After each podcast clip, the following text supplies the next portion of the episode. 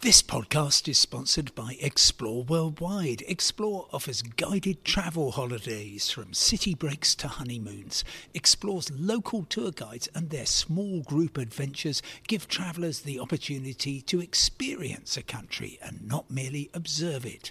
Whether it's a food and drink tour in the hilltop towns of Tuscany or a walking tour in the rice fields of Vietnam, Explore puts their trust in the quality of their local tour leaders so you get a better insight into your holiday destination.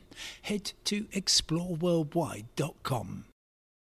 Hello, it's Saturday, the 18th of September. Thanks for joining me, Simon Calder, for the latest on travel and destinations from the Green List and the travel desk of The Independent.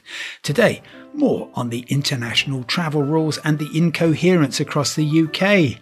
A year late, red list hubs are opening up. I find that really quite underwhelming, and how Turkey is set to become the quarantine laundrette.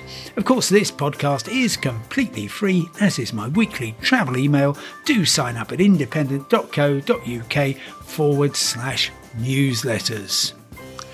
Well, about 18 hours on from when we finally saw the changes to the international travel rules, I've been able to sleep on those and have a bit of a think about what is happening.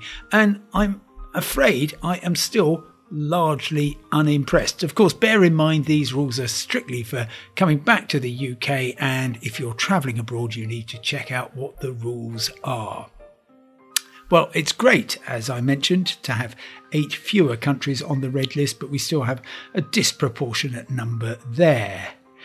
Also, anybody who says, oh, we've scrapped the uh, red and amber and green traffic lights, we've only got red and green, will be forgetting that actually we've got red, amber, and green traffic lights. Red, of course, the red list, don't want to go there.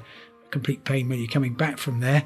Amber, which is everywhere, including the places which were on the green list before, and green, which is Ireland all on its glorious own.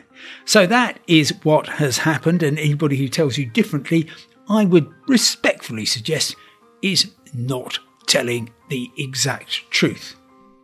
There's also, and this is where the incoherence comes in, a lot of disquiet about the relaxation in the testing rules um, coming from Edinburgh and Cardiff. Just to remind you, at the moment, oh my goodness, you're coming back to the UK, you've got to have a test before fly, flying, you've got to have a uh, PCR test booked on day two of your arrival.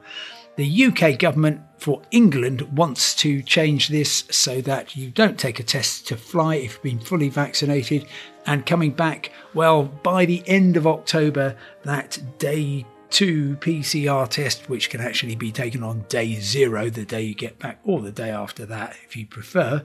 Uh, that will become a lateral flow test. It will save you 20 quid, won't make a great deal of difference. It's still going to be a complete faff. But the Scots and the Irish uh, and the Welsh, forgive me, are not at all impressed. Uh, the Transport Secretary in Edinburgh, Michael Matheson, said, We've got concerns about this. It will weaken our ability to protect the public health of Scottish communities. The government in Wales says these changes are not without risk. They weaken the line of defence on importing infection and increase opportunities for new infections and new variants to enter the UK and Wales. Northern Ireland has yet to reveal what changes it may make. So, anybody who says we're simplifying the system, well, honestly, today it's looking a lot more complicated. One line which I'd missed until this morning, I'm afraid to say, was that changing planes in a red list airport will no longer taint your travel status. From late October, says the government, will also be making changes to allow passengers who change flights or international trains during their journey to follow the measures associated to their country of departure rather than any countries they've transited through as part of the journey. This had it been carried out um, as recommended by the Global Travel Task Force almost a year ago, would have been of immense benefit to people, allowing them to come back through um, hubs such as uh, Dubai and Qatar. But it wasn't, and people coming in from those places um, had to uh, go into hotel hotel quarantine, even if they've only just changed planes there really, really onerous. And it's going to take effect at the end of October, just in time for it to have no effect whatsoever. Well, that's not strictly true. There may be a very, very few people in Johannesburg or in Mexico who can change planes, um, and that won't uh, make them automatically subject to hotel quarantine. But really, the last hub standing on the red list of great major significance was Istanbul, and thankfully, Turkey uh, uh, is um, not in the um, uh, red list anymore, so therefore it is irrelevant. Talking of Turkey, though, it's about to become the quarantine laundrette, I reckon. If you look at countries that are still on the red list, and that ranges all the way from Nepal to many countries in southern and eastern Africa, well, they are. If you're coming back from one of those, um, you need somewhere to launder your quarantine status. Otherwise, you'll be going into hotel isolation. And nobody wants to do that if they can possibly avoid it. And so, here is what is happening.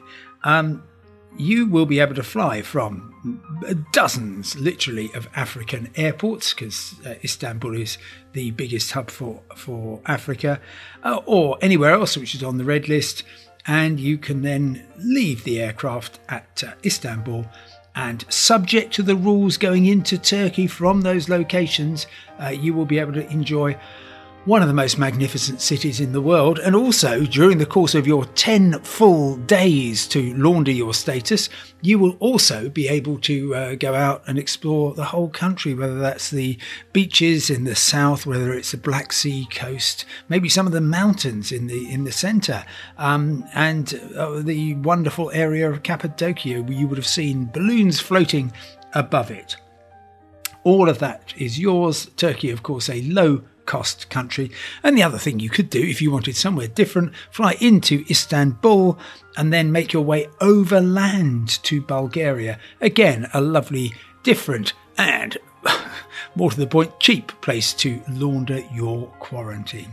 So that's what I would recommend that you look at if you are coming back, particularly from some of those African countries.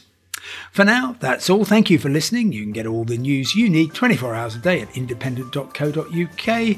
For now, goodbye, stay safe. I'll talk to you tomorrow.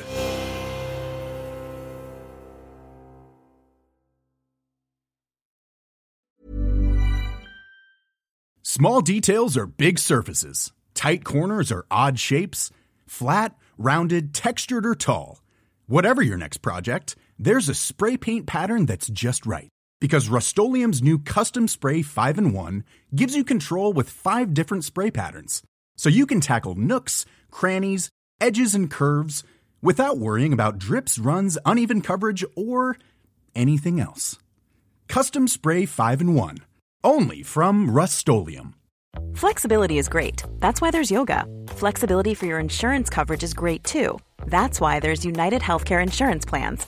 Underwritten by Golden Rule Insurance Company, United Healthcare Insurance Plans offer flexible, budget friendly coverage for medical, vision, dental, and more. One of these plans may be right for you if you're, say, between jobs, coming off your parents' plan, turning a side hustle into a full hustle, or even missed open enrollment.